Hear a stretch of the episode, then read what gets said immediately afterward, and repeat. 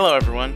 You're listening to Game Rivals, a podcast where a Nintendo fan and a PlayStation fan talk about the latest games and happenings in the gaming community and industry. I'm one of your hosts, Maximilian X, and together with Sean Templar, we bring you this bi weekly podcast about video games.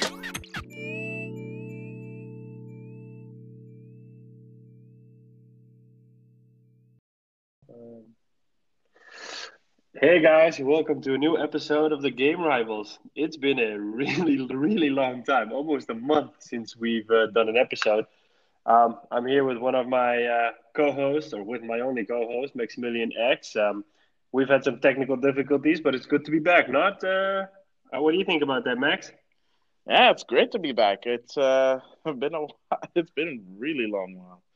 Uh, yeah, so there was the just a little uh, housekeeping. There was a little bit of a technical snafu on uh, my end, um, where we basically couldn't record for a while until I actually figured out that good old Anchor actually had a solution for us the whole time. So we now have a temporary solution, so we can be live with you guys, our fellow game rivals, um, and talk to you about guys about the latest things in the gaming industry and the latest games that we've been playing which is not a lot from my point of view. I hope you've been playing a lot, but uh, we'll get to that. It's been ver- it's been varied on my end. It's been varied. Okay, nice. Well, my my picks for this week are pretty boring, I think, for people. But hey, we'll get to that. Um, I believe one of the first things we're going to talk about is our new segment. Um, I know that uh, there was some funky business over at Riot Games, the developers of League of Legends, um, but I haven't really been following it. So maybe you want to lead us in. Uh, yeah, so this is something that I was aware of last year, but it seems to have spun out of control. So basically, what has been happening uh, for those that are not in the know, um, the working culture at Riot Games has not been the most ethical, to say it lightly.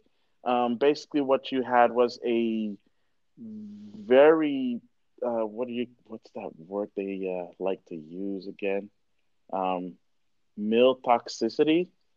It's been very like mill centric there over at Riot Games. Um, the the guys over there tend to um, harass the women that work at Riot Games, their their female coworkers, in some um, very very disturbing ways.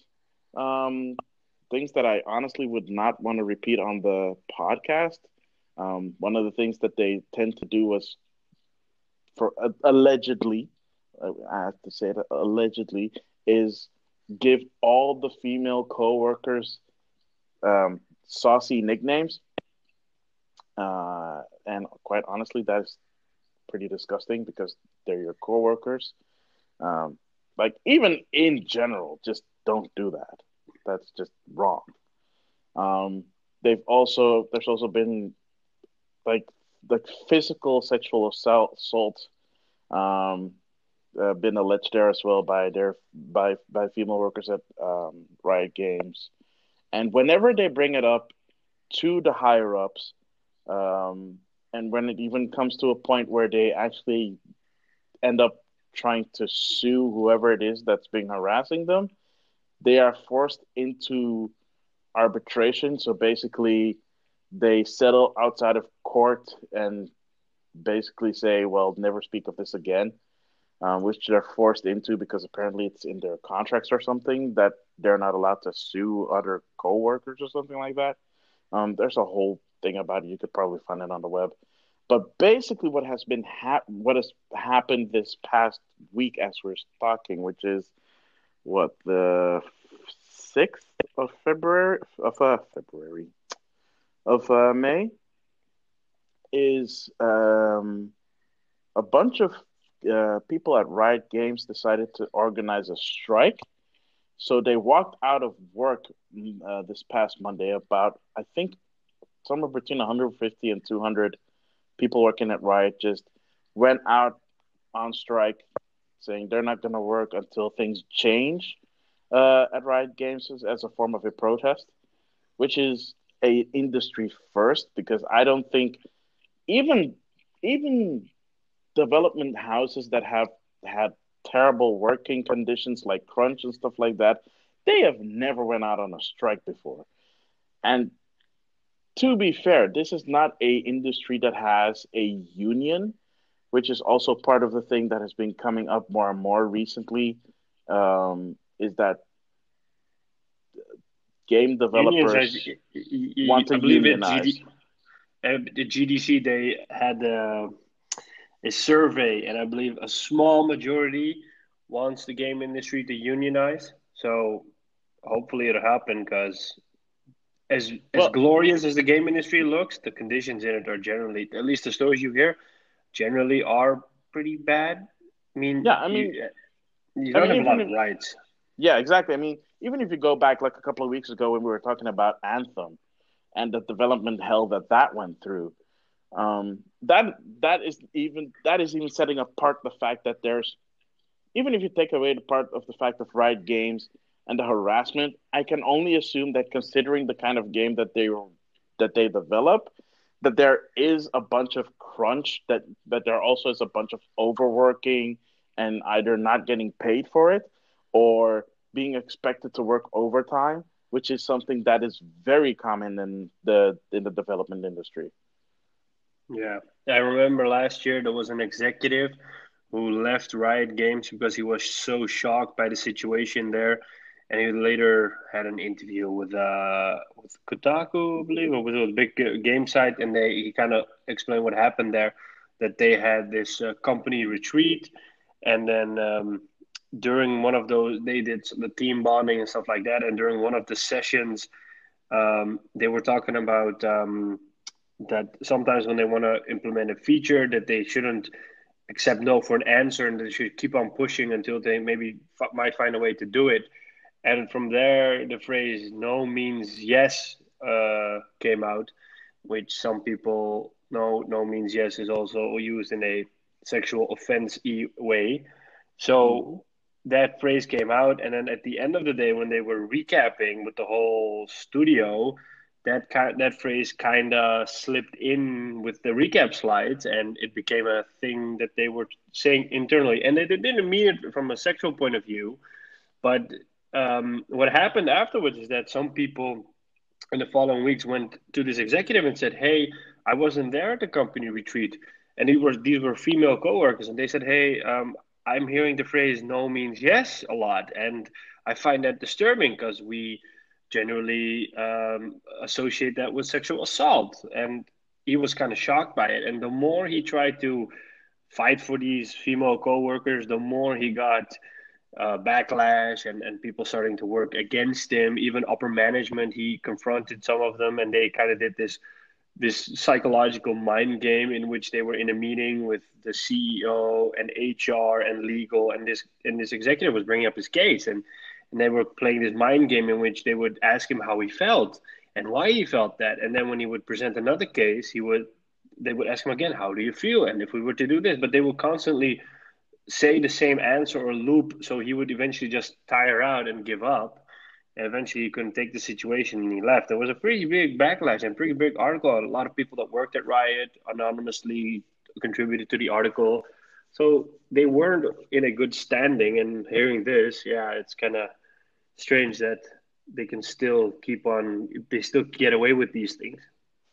Yeah um, it's actually kind of surprising. Uh, well, it's not surprising because, again, as I said before, um, allegedly in their contracts, they're not allowed to sue uh, Riot Games or people that work at Riot Games. Otherwise, they're forced into arbitration.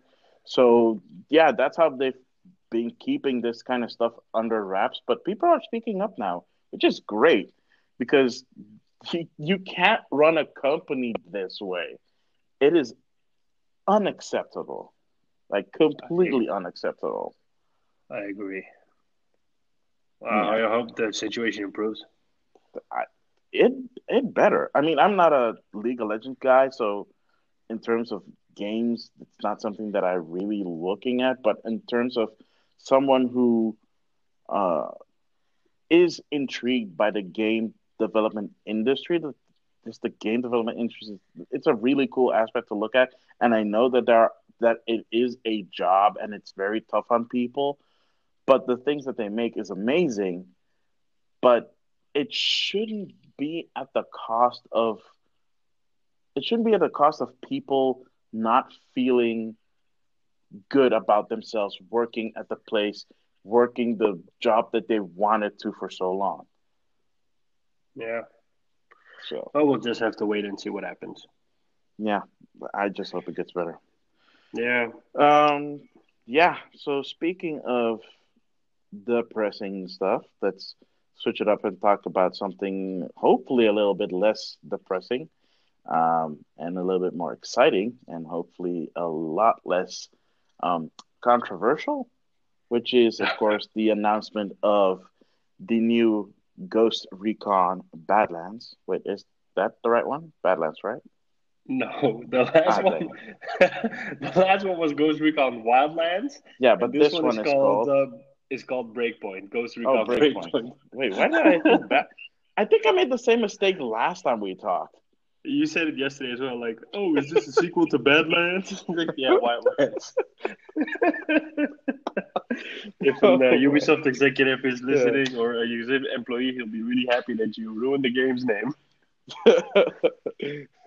well, they shouldn't call the first one Wildlands because that one was. I weird. believe Plus Badlands is something in... from. Uh, Badlands is something from um, uh, Borderlands, I believe. Is it? No, that's just Borderlands. No, no, no. It's an uh, I believe it's an area in Borderlands. I, really? I remember there's there's a game and it's a it's one of those post apocalyptic Mad Max esque games that has a area that is called the Badlands. Maybe that's why you're uh, referencing yeah. it. Maybe who knows? who yeah. Knows? But anyways, Ghost Recon Breakpoint, not hmm. Badlands. Mm. Uh, did you see the unveiling? So here's the thing. I saw it on YouTube. I saw it happening, but I didn't think that it was a new game. I thought it was an expansion for Wildlands. Mm, okay. So I am completely in the. I, I still need to look up the trailer and like the reveal footage and what what what it's all about.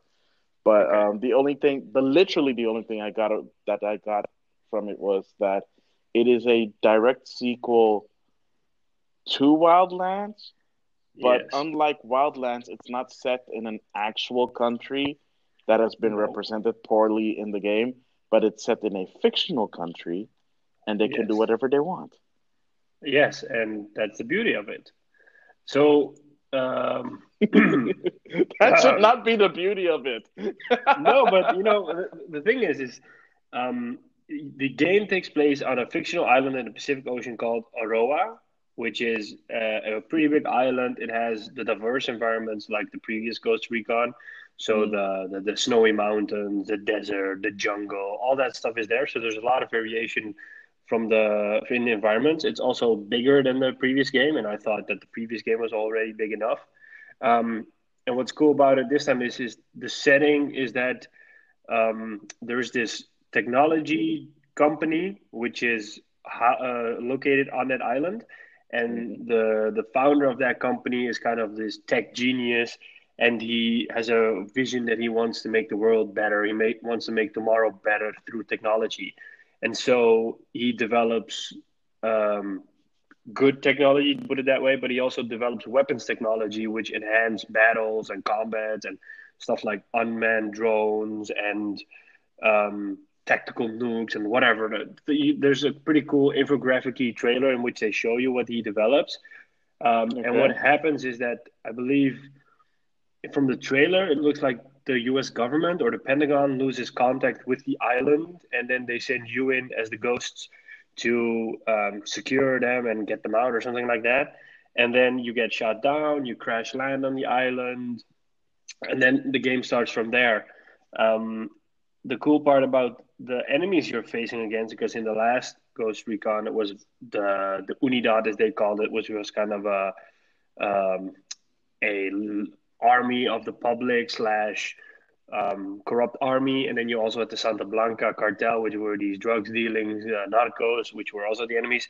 Now you're facing up against the wolves, which are actually a rogue unit of the Ghost Recon. So they Oh, okay. yeah, they outgun you, they outnumber you, they know your tactics, they are superiorly advanced from a technology point of view, they have the latest in tech. So that's going to make it a bit more difficult um, compared to the dumb uh, drug dealers you were facing in the previous game. Ah, there's no more cocaine in this game. Uh, probably not. No, there's no puff puff pass this time. yeah. So th- what they showed was there was a few, few cool new mechanics in there, such as you can camouflage yourself. So, for example, if you're crawling around in the mud, you can camouflage yourself by smearing mud over yourself, so you blend in with the environment. Um, so that's something cool. And you have this also called the Muddy Snake. Yeah, and um, you can also, for example, if you get hurt, you have your body reacts to it. So if you get shot in your arm, for example, you won't be able to aim down the sides, or if you get shot in your leg, you won't be able to sprint, and you'd have to get to cover and to patch yourself up. It's kind of it looks like the mechanic from the Far Cry games. Um, when where you get shot, you, for example, put a knife in your hand and you take out the bullet and then you bandage yourself up. Um, but here it really has gameplay implications, so that looked cool. Um, if a teammate gets shot down, you can carry him to safety and then revive him. Um, there are multiple classes this time you can choose from. The PvP and the PvE are there from day one. So with the last Ghost Recon PvP, the sort of multiplayer got added in later. Now it's there day one. There's also going to be a raid, which is a first for Ghost Recon because it's not really a, at least it wasn't really an RPG. So it's funny to see that they're adding a raid to the game. Hmm. Um, and the experience between your character is shared through all parts of the game. So if you you create a character and you take the same character into PvP into into PvE, so you don't have to level again when you start on the multiplayer. So you carry everything through all the segments of the game. Um, the game is also fully co-op playable like the previous one, so that makes it really cool. From uh, start to finish. From start to finish, like the previous one, yeah. Oh, okay. That's good. Yeah, and the cool one is is the bad guy is someone we know is an is an actor. His name is Jon. Ber- I don't know if I'm going to pronounce it right. Is the guy that plays the Punisher, Jon Bernthal? I don't know if you've seen. Really? Yeah, he's the bad guy. Oh, okay. Wow. Yeah. So what they did is they introduced his character in the last week, I believe, or the week after, before um, Ghost Recon Wildlands got a content update in which he was added to the game as a ghost. So he was your ally and then mm-hmm. apparently in that DLC, you find out why he turns to the dark side and becomes the enemy in Breakpoint. Okay, wow. Yeah, so that's pretty cool. That's some good synergy. Yeah, yeah. So I'm really yeah. curious to see. And the funny part is, it's coming out this year, October 4th. They've already given it the release date. I'm surprised that they announced this before E3. Yeah, they said they're going to show more at E3. They said that, um, the, for example, the multiplayer will be shown at Gamescom, and we'll see mm-hmm. more of the single player at E3. So they're, okay, going, cool. yeah, they're going all out. Huh. Good on them.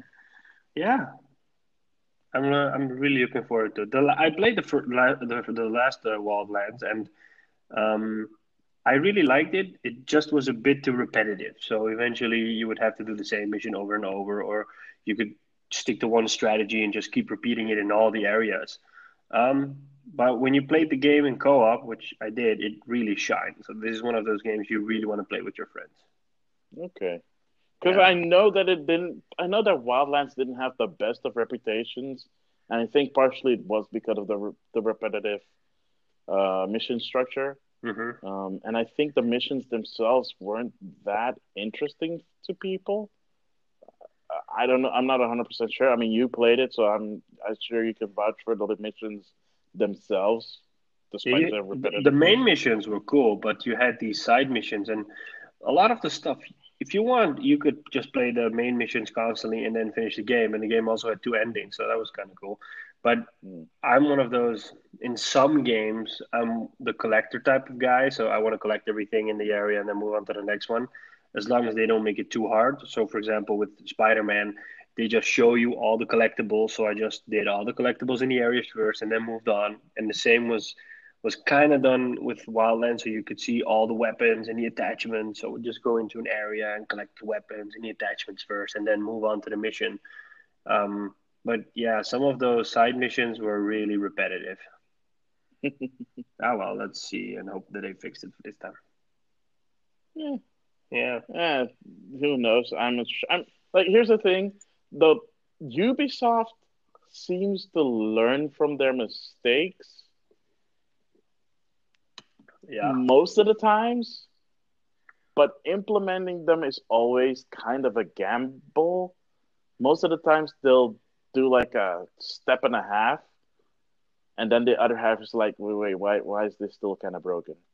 What they But- do is, is they use the same strategy for a lot of their games, which is they bring out an okay game or a good game, and then they finish it up with the post-launch content. So they make it better with the the post-launch content. So, for example, with um, Rainbow Six Siege, when that game came out, it was terribly received. Nobody liked it, bad reviews and whatnot. And now it's already on its fourth year pass, and people keep on playing it. So they really stepped up and fixed the game in the after the uh, launch.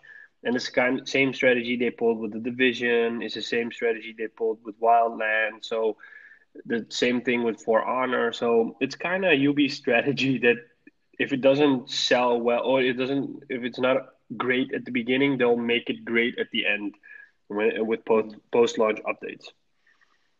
Which begs the question what the uh, what the over under is on Wildlands because I'm kind of curious what kind of sales numbers that did. But that's They said that it up. had uh, around 15 million players. I don't know if it's true. Does that but- mean, okay, but does that mean that they sold 50 million more than 50 million copies of the game? Uh, I don't know. Maybe I mean, that's the only way you can achieve that. the game came out two years ago, so Okay, I mean, okay, that's fair. yeah, That's that's it. uh, That's actually impressive. Yeah. I mean, games can do a million in a day, so yeah, Yeah, true. yeah. And there was another Speaking of- exciting uh, stuff yesterday, and that was State of Play again.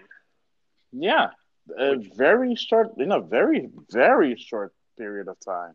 Yeah, I which think we kind of didn't know. because- because we talked about the first state of play. I think either a month or six weeks ago. Wait, are you seriously saying something about that? Because I can remember Nintendo doing these things. No, no, no, no, no, really no, no, no, no, So let's not No, go no. there. no. That's not it. That is not it. I am saying that I'm surprised that they were doing something so soon after the first one, because honestly, I didn't expect them to. Well, a announce a new one before E3, and B I didn't expect them to actually announce new stuff in this one, despite the length of it, because it was only what 10 twelve minutes long, ten Something minutes, like yeah. yeah. So Yeah, maybe they'll do one at E3, but uh, I, I like this one. They were like to the point. this, yeah, this one was way, way better than the first one. Yeah, Mostly because they didn't bore me to tears with all the VR stuff, but also mostly because they actually kept it nice and tight. yeah, yeah. So is uh, Also, one, like, two- before, like, Can, can we can we like before we start by saying that um we're I, I, we're not gonna talk about what comes at the end because I want to keep that for the end of this conversation. But let me just say, the event started with a hint, and I thought they were gonna talk about that certain hint, but they didn't until the very end, which was really cool. But yeah. okay, let's keep it mysterious. I mean, Uh, probably there are people that know what, what it is, but yeah, let's keep it mysterious. Yeah, sure. Um, I I have the list in front of me. They announced six games and a limited edition PlayStation color. How many of those were actually games that we didn't know about again? I think it was about like two or three. Uh, this one we didn't. That's one, two, four we didn't know about. Two we knew about. Yeah. So they Yeah. started it off with um, what's it Monster called again? Hunter, Monster Hunter World- Iceborne. Iceborne. Yeah. Yes.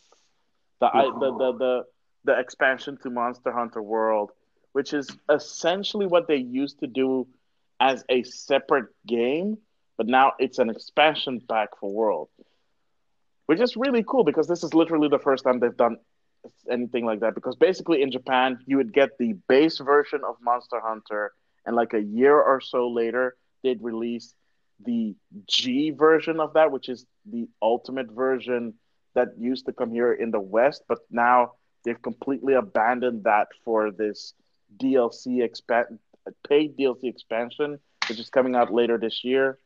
And they already, I think they announced it sometime late last year. I think during the Game Awards. But now we are seeing a lot more about it, and it's so cool. To me personally, as a Monster Hunter fan, the thing that I was not expecting was they them to reintroduce a monster that was specifically introduced in Monster Hunter 4 Ultimate from the 3DS game, the nut the the Nargacuga, which is, is this dragon at the end. No, no, it's this bat-like kind of creature. Um, oh that, yeah, that's on all fours. That that dude, there's a badass. Nice. Yeah, it's a yeah. badass monster. The funny thing about Monster Hunter World is, is I bought it last year. It came out last year, I believe, right? Uh, early last year, yeah. Yeah, so I bought it last year in January, I believe, and then I played it for like a week, I think. And Did then you I never touched. alone? No, I played it with a friend. But we, Really? the, yeah, the funny thing is, we were really excited about the game. We played it for a week, and then we never touched it again. Wow, was the friend into Monster Hunter to begin with? Because Yeah, it was both a, like we never really played the Monster Hunter game, so this was the reviews were super Ah. positive. So we were like, okay, let's try Yeah. this, and we were Yeah. we were excited. We really liked it. It's just that I don't know, um, we just didn't play it after that. There's no specific reason for it. So yeah, you but guys needed a sensei. I don't. You guys needed a sensei. It's it's kind of it's weird to say, but it's kind of a Monster Hunter trap. But if you've never played Monster Hunter before and you dive headfirst into a Monster Hunter with someone who is not an experienced Monster Hunter player, Yeah. you'll taper off real quickly. If you have a Monster Hunter sensei in quotes, Yeah. where you where they basically play with you all the time and guide you through it and teach you the ways of the hunt, Uh, then then you'll totally appreciate it and it's a, a hoot and a half to play. if words like sensei and the hunt pop up, never mind. I'm not gonna. I don't want to bother. You don't want to bother because you don't like fun. Oh, I love fun and I have fun other ways, but I just can't handle a sensei. Because then I'll probably be a grasshopper. No, no, you're just a hunter. Just No, I mean for everybody sensei. else.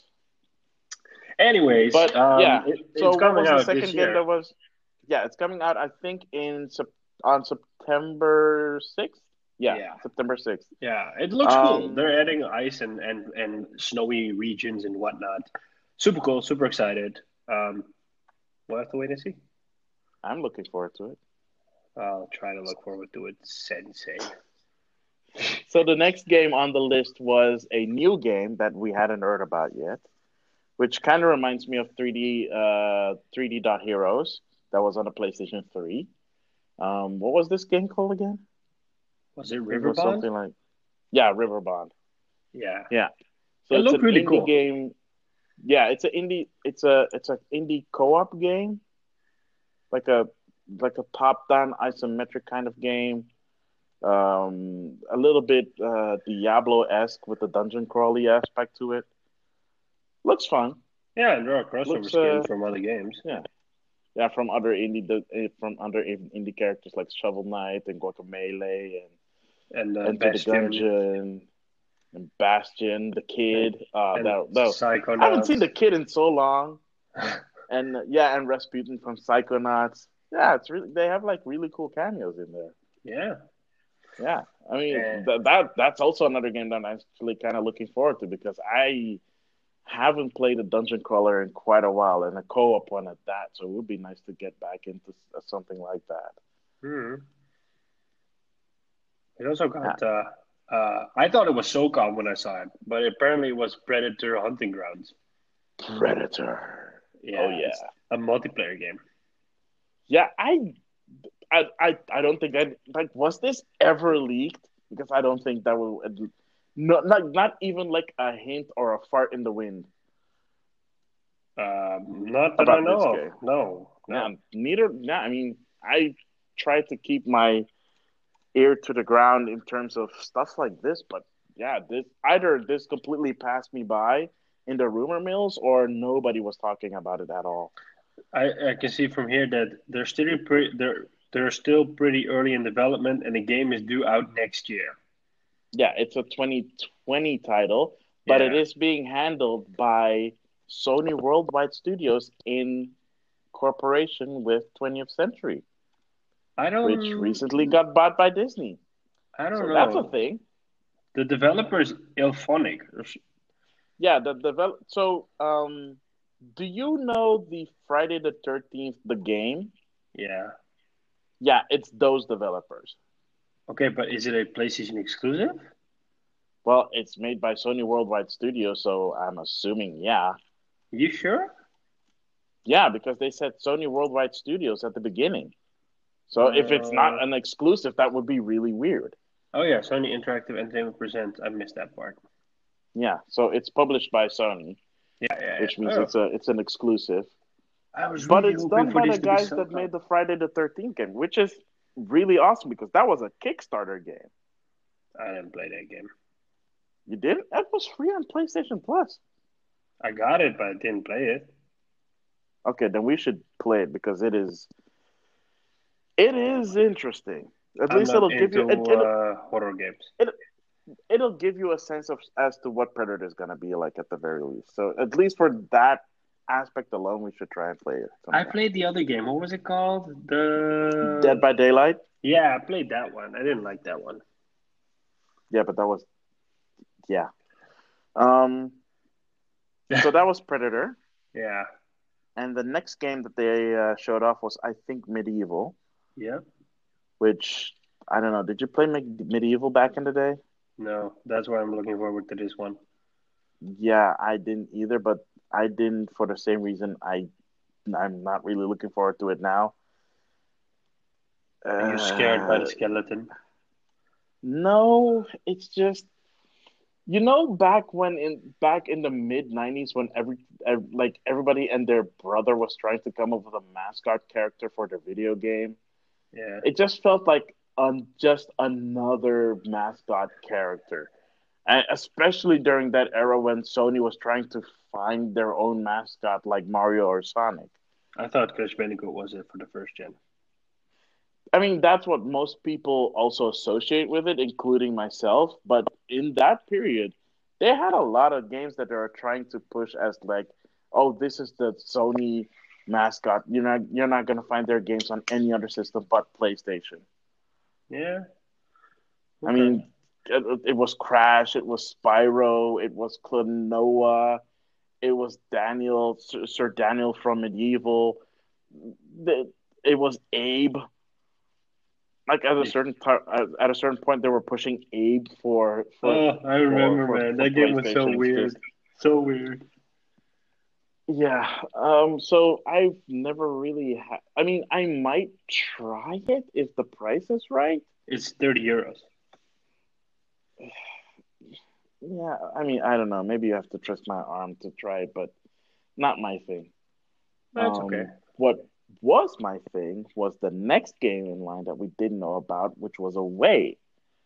A simul. What was it? A simulation survival I honestly don't know, and this is not one of those games that I even want to try to play. So I, I, don't feel like flying like a raccoon or whatever. I don't have time for that. I think it was a flying lemur. I'm not well, sure if that's. I don't know. I saw a big ass spider at the end. Like I'm like, okay, I don't like spiders. I ain't gonna play this shit, man. I don't like spiders. and then I told you about the game that this looks like, and I thank God I'm not the only one that said that it looked like that game online because it looks a lot like Deadly Creatures from the Wii, which was a game in a similar vein as the way, but you play as a tarantula and a scorpion uh, in the desert, and you're trying to survive. And while you're trying to survive, you're following these two guys that are trying to find treasure in the desert. So it's kind of this weird kind of dual story that's happening. Um, but it's really cool. I mean, you you get to play as a tarantula and bite other insects and kill uh, Still not doing it. Water me. monitors and stuff like that.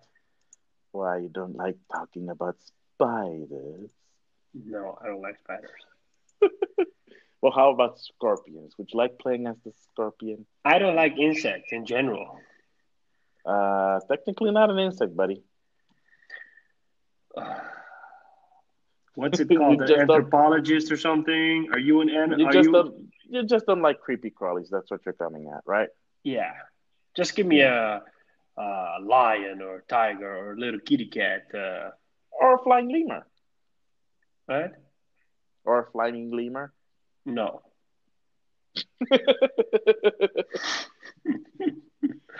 I mean, uh, to me, that actually looked very interesting. So I'm, I honestly, if again, if the price is right, I would love to check out a way.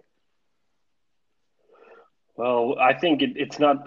I don't think it's a good game. It's going to charge you sixty bucks. So. Uh, I'm assuming it's not, but you never know these days. So Yeah.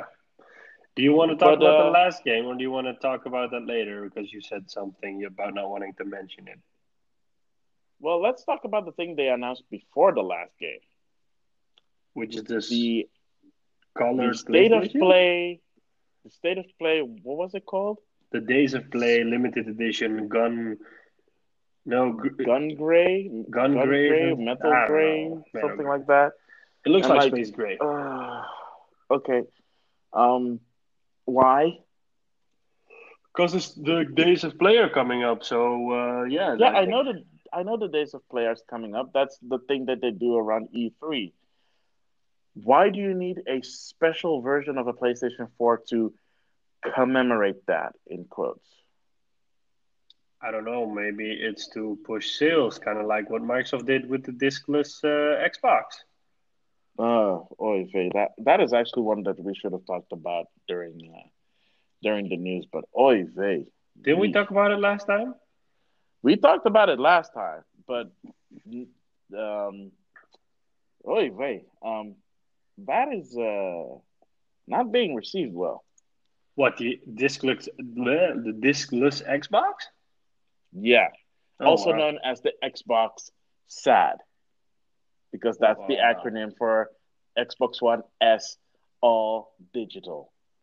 Why is it not being received well? Well, other than it being called SAD and the fact that it kind of kills the whole 4K Blu-ray aspect of the S. Like And that's so important. Well, some people like that. I mean, the PlayStation 4 isn't doing 4K Blu-rays. And Not that we're missing it. well, there are people that actually do miss it, but most importantly, it's not that cheap because you can get an Xbox One S with I think two or three games for the same price and it has a disk drive. So why would you even bother? Let me just check that really quick. Okay, so what I can see is the S All Digital Edition retails for two twenty nine, and if I look for a Xbox One S with the disk drive, that one Bundle, I can right? find for.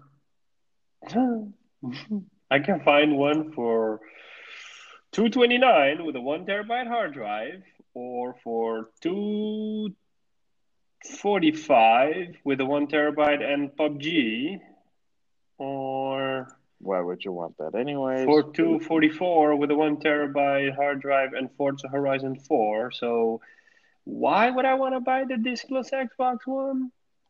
Well, maybe it's just that the European bundles suck butt.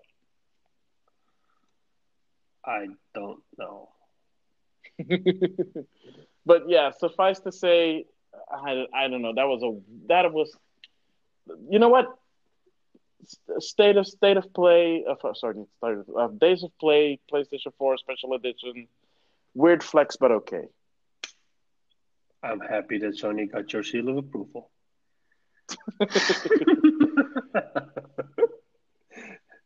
My name is Maximilian X, and I approve of this PlayStation color.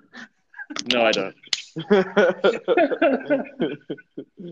oh, well, man. coming back around to what we were hinting at at the beginning, which they were hinting at at the beginning, there was this very peculiar chime that they had before the event started, which I was talking about, which was a chime that you could hear in a certain game back in the day called Final Fantasy VII.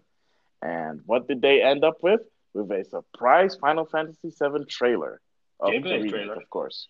Yeah. Gameplay trailer, yeah.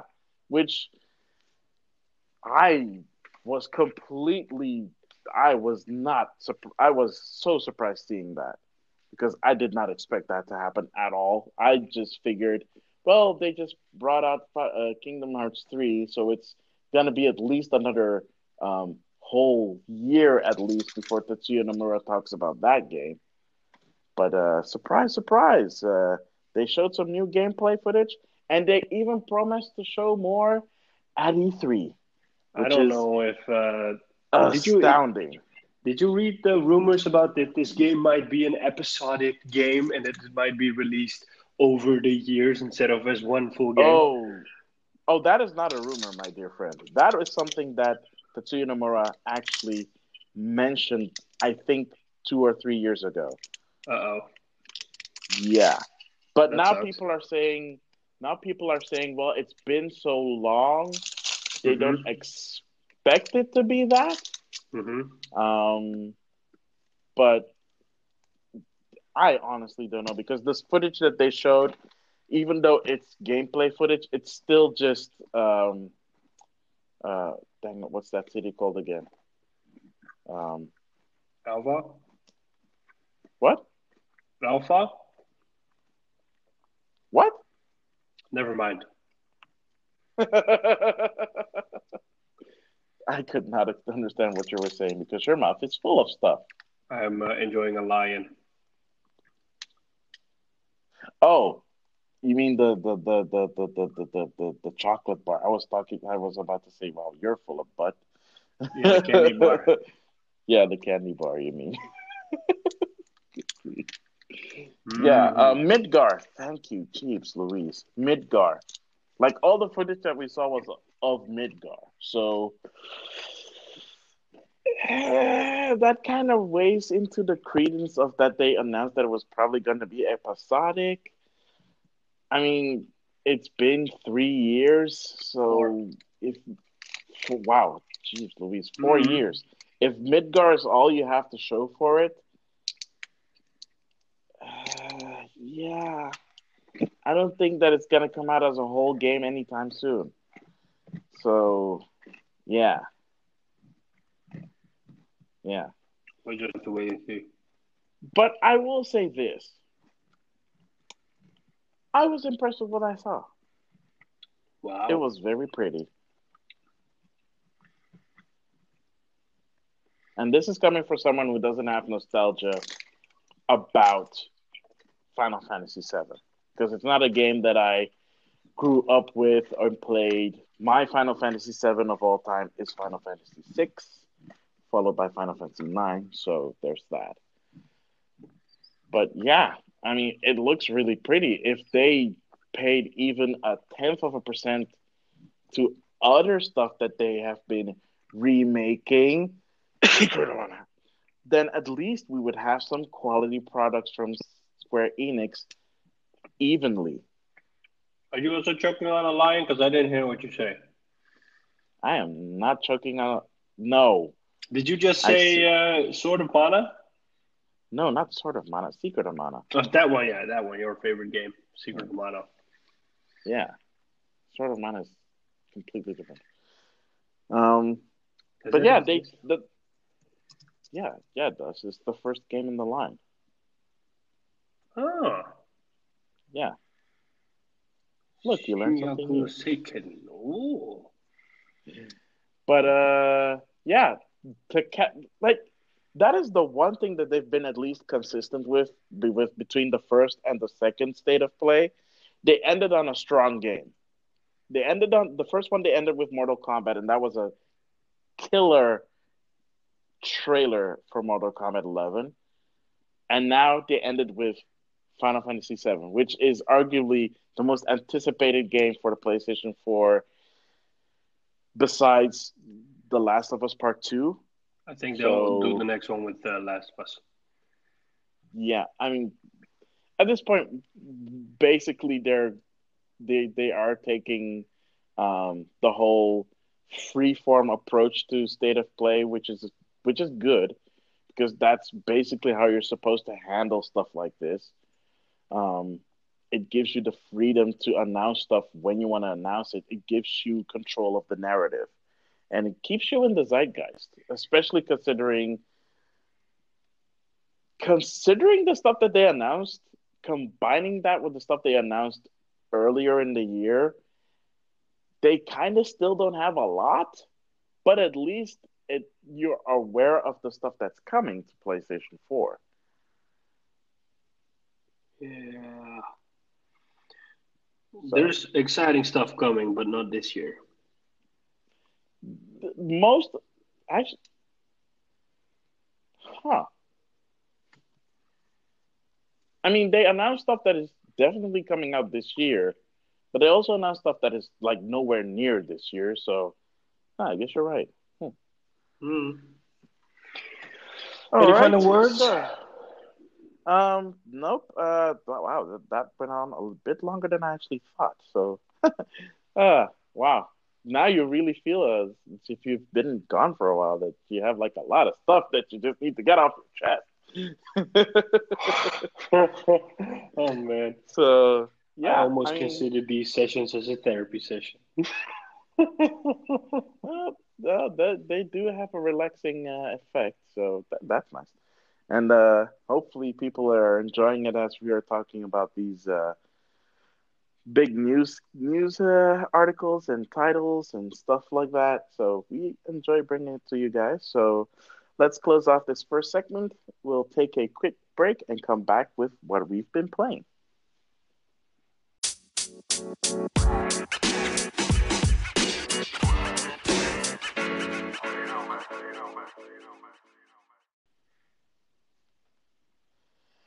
And welcome back to what we've been playing.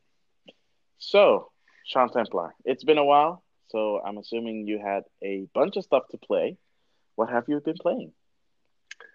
I think I'm gonna shock a lot of people by how little I have been playing recently. Um, oh, I don't know if it's because I'm. I don't know if it's because we're getting older or not, but I sometimes have these moments that I enjoy following the news around gaming more than actually playing the games more. So that might explain why I don't play as much as I used to. And I'm also I like single player games more and more often. So maybe because there's not a lot of that around that I'm just not playing as much as I used to.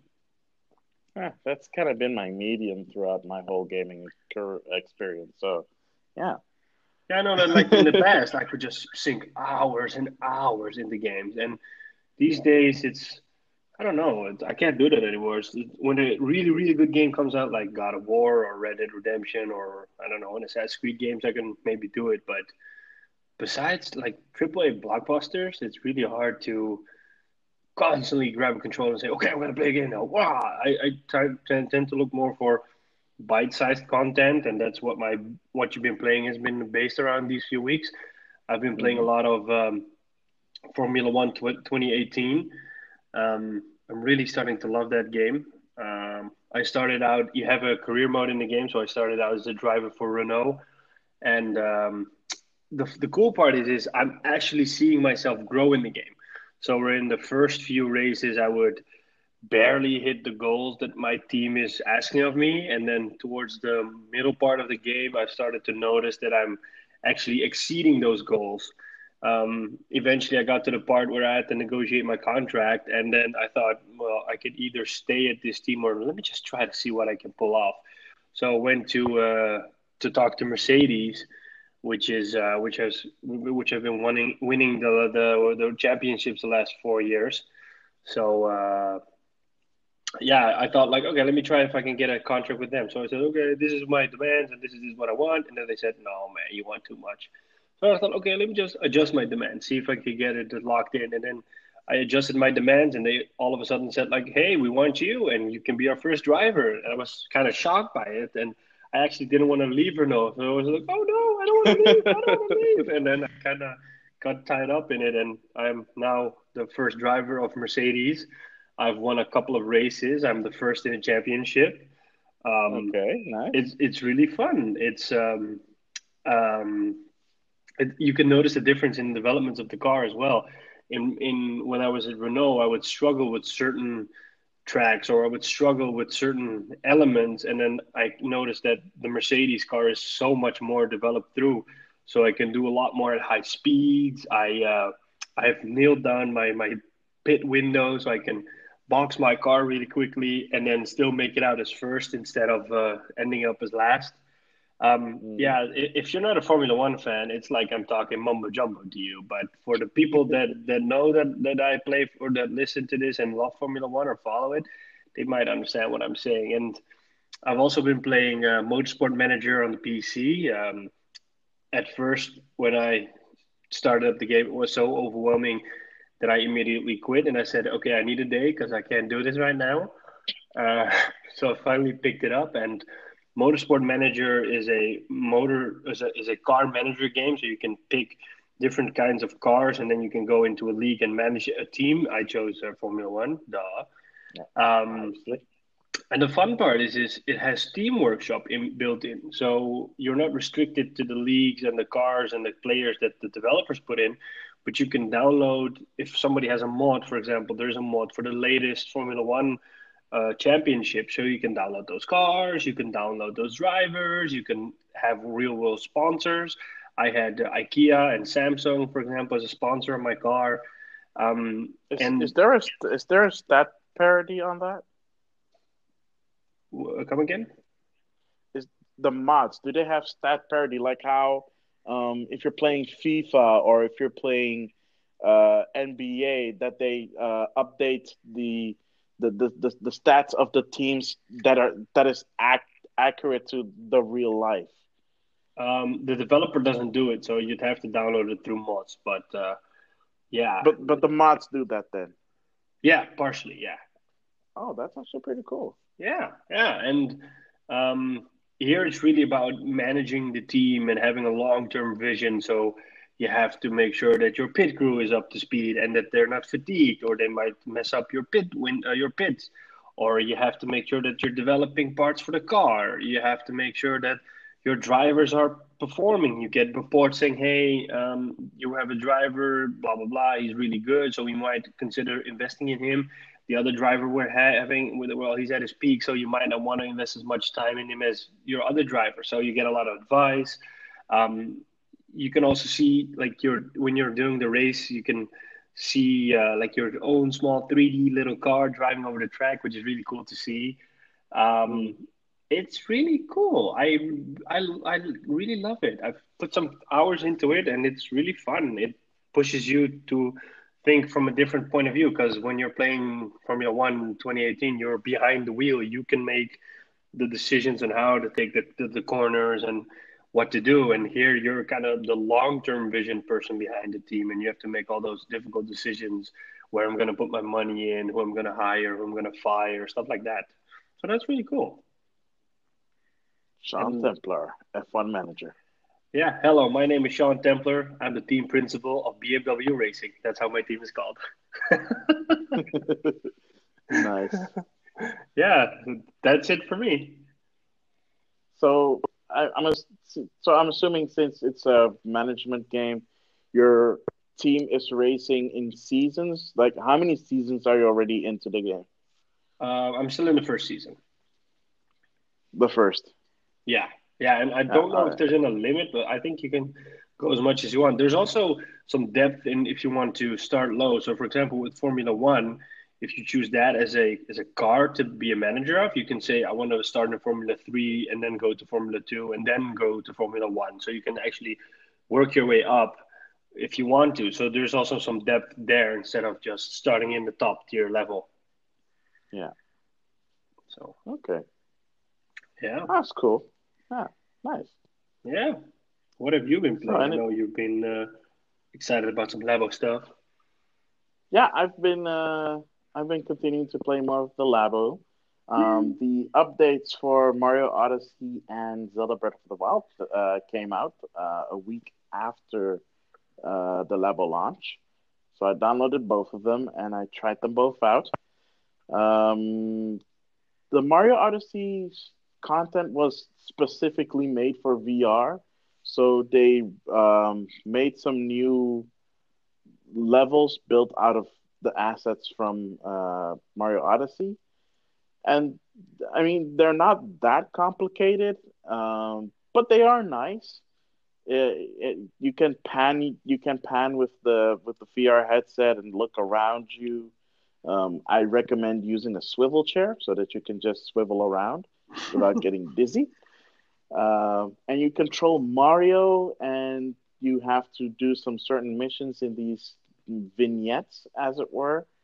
And uh, when you complete it, you uh, unlock stuff, and at the last part, you unlock a, a live concert in game, of course, where you can pan around, look at all the characters from the game, and control Mario and make him dance. And it's fun. It's it's it's nice. It. I mean, as far as a VR experience is concerned, it's not necessarily going to blow you away. I mean, it's not PlayStation VR or uh, or Oculus or HTC Vive, obviously, uh, not with that resolution. But for what it is, it is fun and entertaining, which is not what I can say about Breath of the Wild's VR experience because that one was not made for VR. I'm kind of surprised They- that you're uh, so honest and open about uh, Breath of the Wild. Hey, I'm always honest and open about everything. Mm, It's just that our opinions differ. Nintendo fanboy. no, no, no. Just tell me how it is.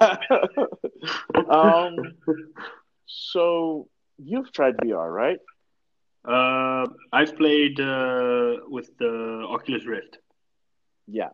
So, um, you know how head tracking works, right? Yeah. Basically, when you turn your head, you can look around in the environment. All right, and it's it's free, so you don't have to worry about anything. For whatever reason, they retrofitted the VR experience to Breath of the Wild, and they made Link the anchor. So if you have motion tracking on in Breath of the Wild for the first time when you're doing VR, and you move your head, you're not moving the camera freely. You're moving the camera around Link. What? Yeah, which obviously Why? then induces motion sickness. With me, it just gave me a splitting headache. But I've heard from other people online and seen from other people online um, that they felt actual motion sickness and close to um, uh, producing their lunch, to Oh, say it nice. in a neat way. Um, so yeah, the advice also online is if you're gonna try the VR experience with Breath of the Wild, since you can play the whole game in VR, turn off motion controls before you start playing, and you should be fine because then you're just controlling the camera with the right analog stick, and yeah, you should be fine with that. Um, although I'm not sure if you want to play that the whole way through. But what's the added again- benefit then? If you turn that off and you use the right stick to move the camera, then what The- use does VR have? the 3D depth, but even then, that's not great because the resolution is kind of poor. And you're missing some very vital HUD information. You don't have your mini map anymore, and you can barely see your health. Okay. Like, you really have to look up in the corner of your eye, like in the upper left corner, to see, oh, that's how much health I have left. Yeah, because yeah, I I wouldn't know why they would add VR to this game if they're doing it the way they that you're telling me right now. I think they just experimented with it and thought it was good enough for just a free thing because it is free. You don't have to pay for it. And it's not a mandatory way of playing. If you want to play it that way, you can, but you don't have to. So I think it was just kind of a little something that to them worked okay enough to give people kind of kind of a little taste of what VR um, open world can be, where you move freely at least. Because most games, most VR experiences, you're not really moving around freely. And in Breath of the Wild, you kind of can, but the resolution is also kind of low. So why would you do it that way? It's not the best way to experience Breath, Breath of the Wild. I will say that though. Yeah, it's a bummer. Yeah. On the other side, I also bought the expansion pack, one of the one of the expansion packs for Labo. Um, as I stated in our last episode, I bought the starter kit, which just comes with the VR goggles and the blaster. So a couple of weeks ago, I bought the VR kit uh, expansion pack number one, which comes with the camera and the elephant kit, which are both really cool kits. Um, the camera kit is exactly what it sounds like. It is a camera labo set where you look into a virtual sea or a virtual house with a virtual pet in it, but that one is not that interesting in my opinion. The sea one is way more fun because you get to do some underwater photography with it. Um, and the more pictures you take of new fish, the more different fish and sea mammals come about. I've still yet to see any dolphins though, but I have taken a picture of a shark. Ooh. And the Loch Ness monster and aliens. Yeah, it it's Nintendo. Don't overthink it. but uh, okay. yeah, it is it is a it, it is a fun experience with the camera. Um, but obviously, the first thing that people are thinking about is where is Pokemon Snap 2? Nintendo, you have to have it made. And honestly, yeah, they totally should do that. If they don't do it, it's a missed opportunity, and they only have themselves to blame. Okay. Because I would love to do this in VR because because the way Pokemon Snap works, you're on you're on rails and you're looking around. So this totally works on VR. Like why nobody's brought it up yet with Nintendo, I have no idea. But um, yeah, hopefully someone is getting the message there and like calling HAL Laboratories and having that stuff made. So, um, but the other thing was the Elephant Kit, which is a really interesting one because the Elephant Kit is two things. It has two experiences. One is a marble game where you have to solve the puzzle by moving pieces around so that the marble can the marble sorry not marble marble can go through certain amounts of rings to complete the the puzzle um, which is really cool because it used the HD rumble feature within the uh, within the Joy Cons, so you can actually feel the marble rolling over the surface that you're grabbing and holding on to. It's a really weird sensation because you're like, oh my god, it actually feels like there's a marble rolling over like this flat surface that I'm holding. It's so crazy. And uh, you have other materials in there. You have this uh, glass tube that it can roll through, and it feels like it's rolling through a glass tube. Oh man, it's weird. I just get goosebumps just thinking about it. Um, but the but the other thing that you can do with it is make 3D drawings um, with with the Elephant Joy-Con and it at Toy-Con, and it is a really fun experience. It's very accurate, um, and it's a very cool way of doing 3D tracking without technically having the capability built in. Uh, what they do is um, the front of the elephant uh, Toy-Con has these IR markers on it, which it uses as uh, positioning in combination with the gyro and the accelerometer, and the IR camera that's built into the right Joy-Con.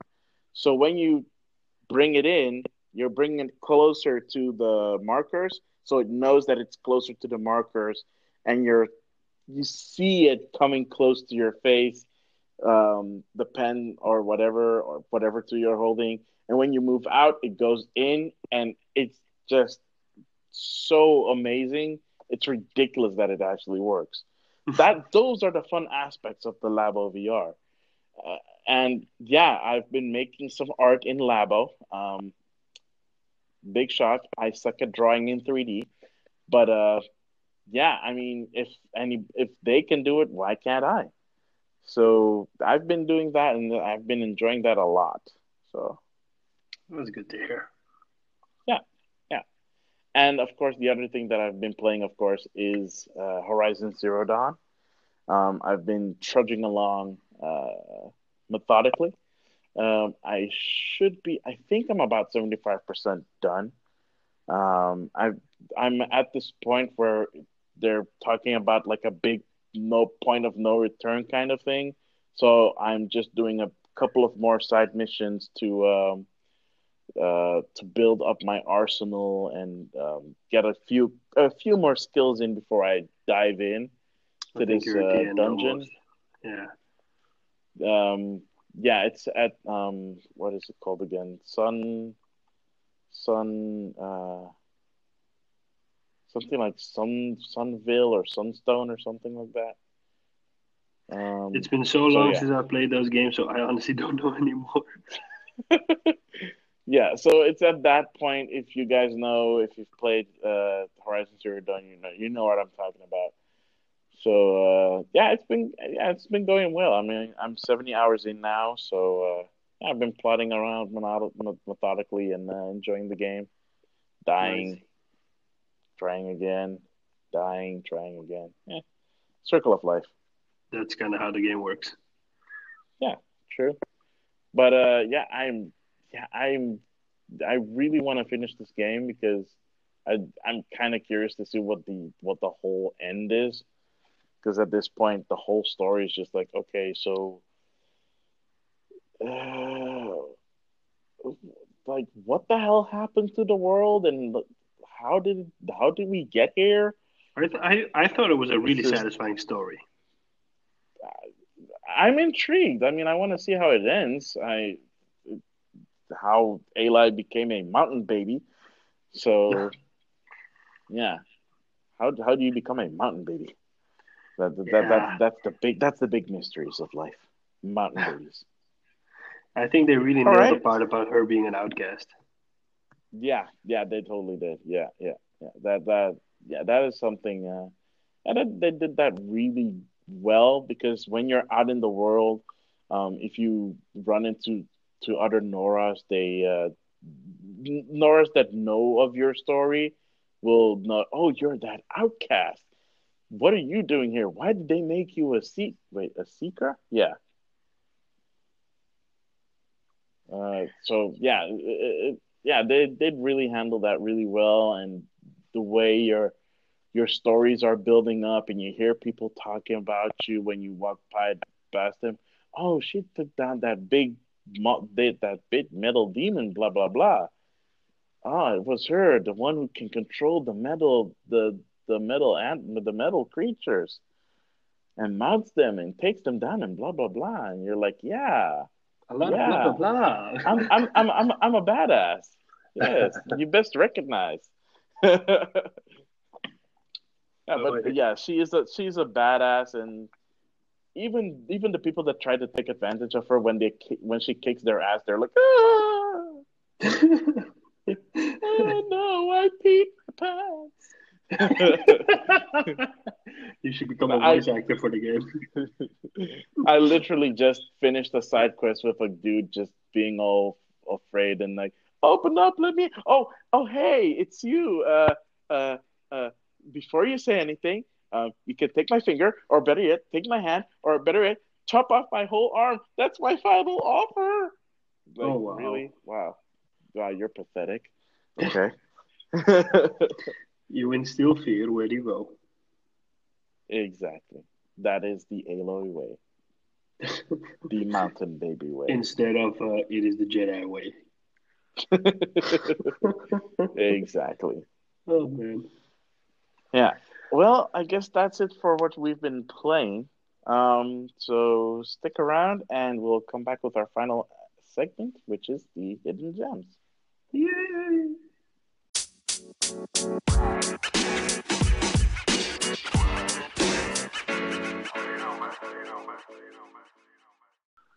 Alrighty, welcome back to our final segment, the hidden gem. I think I'll kick this one off because I'm really, yeah, it's a quick one. I'm going to talk about uh, my hidden gem, which is uh, Dynasty Warriors. Um, Dynasty Warriors has a um, what do you, how should I put it?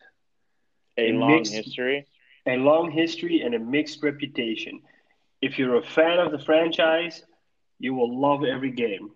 If you're not a fan of the franchise, or if you've never played it and you're not really into this kind of game, you will never love it. Um, True. Really dumbed down, it is a mindless button bashing hack and slash game, and I really like that. It's just what I said, mindless button bashing, and I kind of like it. Um, the game set during the Romance of the Three Kingdoms era in China, which is an era in Chinese history in which there were multiple great kingdoms, um, which were all fighting for the control of the country and becoming the emperor or the leading faction in the country. Um, you have factions which are called Wu, Wei, and Shu, and you can pick different characters from those factions. And the character you pick basically is a hero slash a general in that faction and they all have their own backstory and their own um, quests, kind of that they take on in uh, in the story. Um, every game has because it's set in the Romance of the Three Kingdoms era. Every game has the same battle. So there's a the, it always starts out with the Yellow Turban Rebellion, as it is called, and then generally you move on to the Battle of the Hulao Gate. So all the battles are always the same. It's just that with each progressing game, they add new mechanics and they improve the environment and stuff like that. And so basically, what you do is you start a, a, a mission or a battle, and then your objective is to kill the ultimate bad guy in that level. Uh, but you can take your time and you can kill all the other enemy generals if you want. You can push with your armies because there's a lot of soldiers around you that will fight with you. Um, it's not really the most technically high tech game there is. It's kind of simple in a way what does it, but it does it in, in my opinion it does it well if you're a fan of the franchise. Well, it, it's it's also it's also with a purpose that they do that because they want to present with they want to present the player with as many enemies to slaughter as possible. Yeah, and there are battles in which I've had instances in which I've killed a thousand soldiers um, in those battles, which is really cool if you really get that. Then all the generals start to give you compliments and they say like, "Oh wow, you're a true hero of the three kingdoms," and they're like, "Hell yeah, I'm a true ki- hero of the three kingdoms. I killed a thousand people." Other people will call me a mass doing today. yeah, other people will call me a mass murderer, but I'll take hero anytime. Um, yeah, so specifically, I picked up Dynasty Warriors 9 uh, a couple of weeks ago. And the fun part about Dynasty Warriors 9 is that it kind of changes the formula up a bit. Um, it introduces an open world, which which wasn't present in the previous game. So you can go uh, wherever you want to be. There's dynamic weather.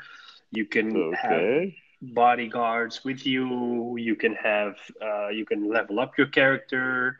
Um, it's going towards a bit of an open world RPG esque game, um, and I really like it. Um, graphics wise, they've they've stepped up, so it looks better. There's more mechanics in it. This time you can swim, you can climb, you can uh, shoot with a bow, you can change your weapons because normally the hero or the general you choose is uh, specialized in a type of weapon and it has a custom weapon made for him. There's uh, for example, the leader of the Shu faction, which is called Liu Bei, has a um, in the in one of the earlier games he had this beautiful uh, broadsword, but for example in Dynasty Warriors Nine he has two uh, swords, and then you have different styles of swords you can use, but you can also equip um, spears or whatnot. So there's also variation in there, in that your character is not specifically bound to his weapon class.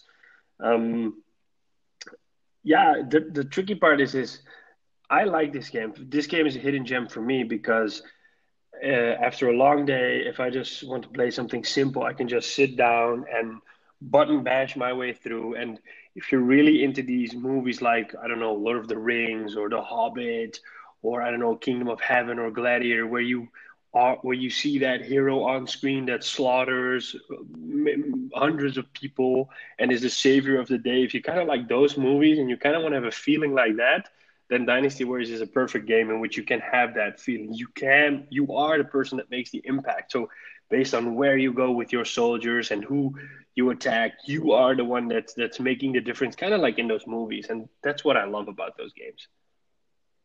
Yeah, that is cool.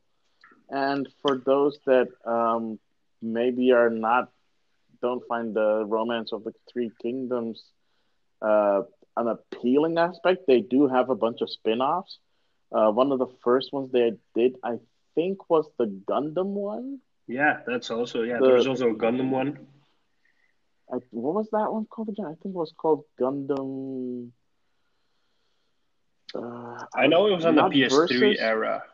Yeah, it was a PS3 game. I think it was called Gundam. I know, like unofficially, it's called Gundam Musou. It's called um, Dynasty Warriors Gundam, and then right, there was. The the first one came out in 2007. The second one came out in 2008. The third one came out in 2010, and there was one in 2013 which was called Dynasty Warriors Gundam Reborn. Oh, I didn't know it was so many. I only thought they did the two, but there's also a three and a Reborn. Yeah. yeah, but yeah, the, the developer behind is Omega Force, and yeah, the the the Warriors franchise, to put it that way, is their kind of game. So they they also do so, a game called Samurai Warriors, which is set in Japan, but it's the same kind of game. They do Warriors Orochi. Not to be confused with Sengoku Basara, because that's the Capcom game. Uh, yeah, the, yeah. This one, the Japanese name for this one is Sengoku Musou, I believe. Um, yeah. They also do Warriors Orochi, uh, which is a kind of monsters. It also has kind of monsters and demons in in it. Um, I know that they tried something else by doing a game set in the Trojan War era on PS3. Um, oh, I haven't played that one. I kind of do want to play that one still. Yeah, and um, they uh, they did Fire Emblem Warriors, which came out two years ago. They yep. did Hyrule Warriors, which came out a couple years ago. Yep, I think the Hyrule Warriors was really well received. Yeah, Hyrule Warriors was really well received. At yeah. Least, at least better than Fire Emblem Warriors, but that's because the roster in Fire Emblem Warriors was also way smaller than Hyrule Warriors. Because by the time that all the DLC came out, the the the roster was huge, which is ironic because it started off with a small roster. Yeah, yeah. They I also mean, comparatively, yeah, yeah. They I believe they also did something in the Dragon Quest uh, franchise. Yeah, Dragon, Dragon Quest, Quest Heroes. Heroes one and two. Yeah, yeah. So that's yeah. the cool part that they kind of have the other franchises they work on. They um, they did the Attack on Titan games for the consoles. Yep, which and... they're. Um, I played the demo of the second game. It's not that bad. It's actually pretty good. Yeah, the, the yeah. swinging the, the swinging mechanic is really sweet. Yeah, they, and they're um, also working on the Persona Five one. Yeah, I saw that. Yeah, that was kind of surprising. that was really depressing. Persona we were, Five Scramble the Phantom Strikers. We were promised a Persona Five game for Switch, and it's this. No, but there is a Persona Five game coming to Switch, right? Yeah, that's this. No, no, no. I mean, there, there's another Persona game coming to Switch. I thought I read it somewhere. No, that's this. Nani? Yeah. Persona 5 The Royal is a PlayStation 4 exclusive. Persona oh. 5 Scramble, the fan, the Phantom Strikers, that's this. And it's Switch and PS4. Yeah. You should be happy that this game is coming to. Uh, you should be happy that the Persona game is coming to Switch. Nobody cares about Switch. You should be happy. But it's a Musou game. It's that makes it even more fun. game. That makes it even more fun. We were promised the full fledged RPG. ah, too bad for you. You get a Musou game. I have enough Musou games. Thank you very much. At least you have Hyrule Warriors. yeah, ah, true. Yeah. Uh, anyways, that's uh, my hidden gem. So if you like these kind of games, this game is perfect for you. I bought it for 20 euros, so it's not a big, big investment. If you're not in these kind of games, you know, then find something else to play. Yeah. Try Sengoku Basara, which is equally awesome but more fanciful and set in Japan. I actually Yeah. played that, that that one on the PlayStation 3 with my cousin. That was really awesome. hmm. Yeah. I still Good want to try the Hyrule Warriors. I'm kind of curious for that one. Do you have it on Switch? Yeah, I have it on I have it on Wii U, so we can always try it whenever. Hmm. Wii U. Yeah, we'll Don't- to try it. Yeah. So speaking of uh, China and growing larger, my China will gem is larger. my hidden gem is about something that we touched upon a couple of weeks ago, a couple of months ago now, actually, um, which was uh, Command and Conquer Generals, uh, a RTS game which seemingly doesn't seem to exist anymore these days and age, but a really good one. It's a spin-off of the Command and Conquer series. Um, it was not my first RTS that I played. My first RTS that I ever played was a little game called Total Annihilation. I don't know if you've heard about that one, Yeah. but I got it free with the PC that we bought back in the day in the late 90s. Um, if you remember the brand Packard Bell, uh, yeah. Um, They would call it Packard Hell, I believe. yeah, that was its nickname. But it came with Total Annihilation, and I was very grateful for that. Because every other game that came with it was either for kids or it sucked. Or both. So yeah. But that's my first foray into um, in, into the RTS franchise. And I really sank my teeth into Command and Conquer Generals when my cousin introduced it to me. He's like, hey, we're playing this game on PC and you finally have a broadband internet connection so we can actually play against each other. Here, have the game. I have the game. Let's play it together and have some We all fun. have the game. so uh, yeah, that was my first introduction. That was my proper introduction to the to the Command and Conquer franchise, and I have to say I loved it a lot. I played a ton of the single player. I played, played a ton of the multiplayer with my cousin against my cousin, my cousin against the PC, my cousin against other people. It was just a whole bunch of fun. oh, I love that game.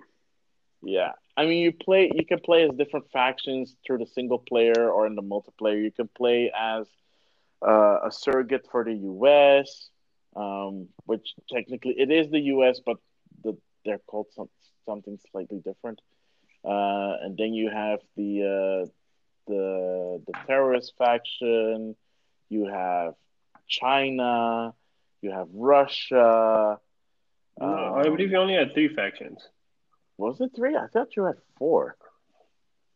Um, let's see. You had the GLA, which was the terrorist uh, faction. You had the Americans, and you had the Chinese. Oh, really? Why did I Yeah. I think there was a fourth faction. Maybe a Red Alert too. Yeah, true. But uh, yeah, it was really awesome. It had these really fun quips from every faction. I mean, they were super stereotypical, but I I'm not sure if they would fly in 2019, but they were just so hilarious and just so on point. And as and as Sean just ex, uh, uh, exampled, just just one sample, uh, where if you're if you're building uh, for with the Chinese faction, the builders say says stuff like, "China will grow larger," and Uh, and yes, general. And then you have specialized units. For example, Uh, China has the hacker, um, which is a female spy who can infil- who's invisible as long as she's not doing anything. Who can infiltrate? She can hack military bases. She can hijack uh, facilities uh, for for you to use. Um, and then you have the Americans that are more about the firepower, so they have the stealth bombers. Uh, and then you have the GLA, which are the terrorists, which mm, borderline racist, but also like not really. Um, they do wear turbans, some of them, like the suicide bomber, which is one of their special guys. Yeah, it's that kind of terrorist. Um, but yeah, I mean, they all have their own, own specialties um, in building units and building facilities. Um, but it's all kind of evil leveled out, so it's a level playing field. So even if you don't have a spy, you have your own kind of special tactics guy. And I think the U.S. had had basically their their version of Rambo, who just charges in and is overpowered and has a lot of firepower for just one guy who just runs into runs into the enemy base and just shoots it up. oh man, I miss those game games. Oh man, it's such a good game, and it actually got a sequel called Command and Conquer Generals Zero, uh, Zero Hour. Yeah, it was an expansion. Yeah, Zero Hour. Yeah, it was. Yeah, it was fun. It, it added more stuff. It added more maps. It added more uh, missions to the single player. No, that was a completely new single player campaign, actually. In fact, for that one. Yeah, I believe they also added aircraft carriers and stuff like that. Yeah, exactly. You had sea, you had sea warfare, which you didn't have in the base game. So yeah, it was a, it was a lot of fun. Too bad it doesn't exist anymore. Thank you, EA. But uh, yeah, who knows? Maybe someday uh, we'll do something with uh, Command and Conquer Generals, uh, and you guys get to see it. So, well, I don't know if you read it, but um, EA has announced that they're working on a remake of Command and Conquer and Command and Conquer Red Alert. They're they've partnered with uh, Petroglyph, which is a studio made up of former veterans from Westwood Games, which was the original developer of the Command and Conquer franchise, and some of the old developers of Westwood and Petroglyph are working together to remake those games. So hopefully, like remake, this... remake them, or remake them into a mobile game. Uh, remake, remake is in a PC game. Oh, that is actually nice. Yeah, so I don't know if it's going to come out this year or next year, but uh, that would be really cool. I mean, a remake of Red Alert, I cannot wait to be honest. I hope they show something off at uh, EA Play this year. That would be really, really cool. Yes, it would. Oh my god! I All right. yeah, man. Yeah, E3 is around the corner, ladies and gentlemen. It is only a good four weeks. O- oh my goodness, it's a good four weeks away. yeah. Yeah, we need to. uh You're prepared, right? Because I'm prepared, man. I uh, I'm uh, I got my snacks. Go. I got my popcorn. I got my sodies. I took and, time uh, off from work. Same here. So. Yeah. Uh, we're gonna do a special um, uh, game rivals uh, thingy. Yes, we're gonna do some uh, special game rivals episodes for the for E3 week. So look forward to that. Um, other than that, uh, do you have anything else that you wanna say to the audience before we sign off? I'm all good. I just can't wait for you to do your ad underscore wada wada uh, exclamation point stuff again. So why don't you just take us out? All right. so, uh, thank you guys for listening to another Game Rivals episode.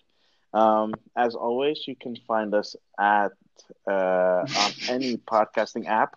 You can find us on Apple Podcasts. You can find us on uh, Google Podcasts. You can find us on Anchor, of course. You can find us on Overcast, Spotify, and whatever podcasting app that you use to listen to podcasts. You can find us on the social medias uh, on Twitter at game underscore rivals underscore. You can find me at Maximilian. Um, you can also email us at gamerivalsfeedback at gmail.com. So that's it for this week. Thank you guys for listening. Please continue to spread the word of Game Rivals. We hope to make more game rivals out of you, and we hope to meet more game rivals uh, on the internet. So, this is Mike Maximilian X. And this is Sean Templer. Signing off and wishing you guys a good one. Bye.